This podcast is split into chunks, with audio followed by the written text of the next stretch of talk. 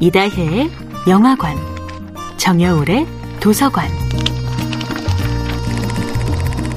안녕하세요. 영화에 대해 자팍다식한 대화를 나눌 이다혜입니다.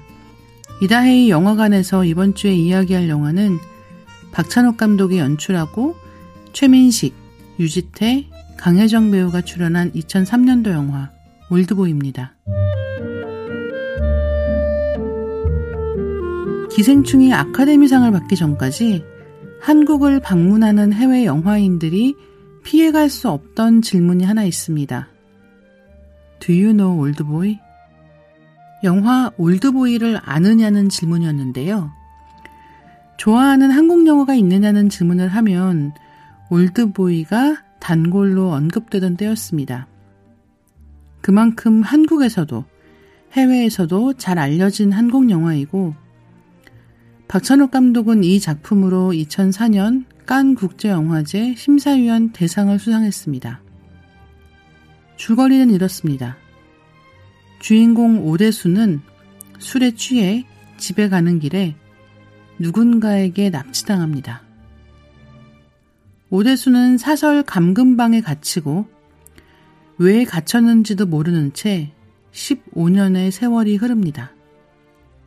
그러던 어느 날, 최면술사가 그를 찾아와서 최면을 걸더니 다음 순간 오대수는 자신이 납치당했던 곳에서 눈을 뜹니다.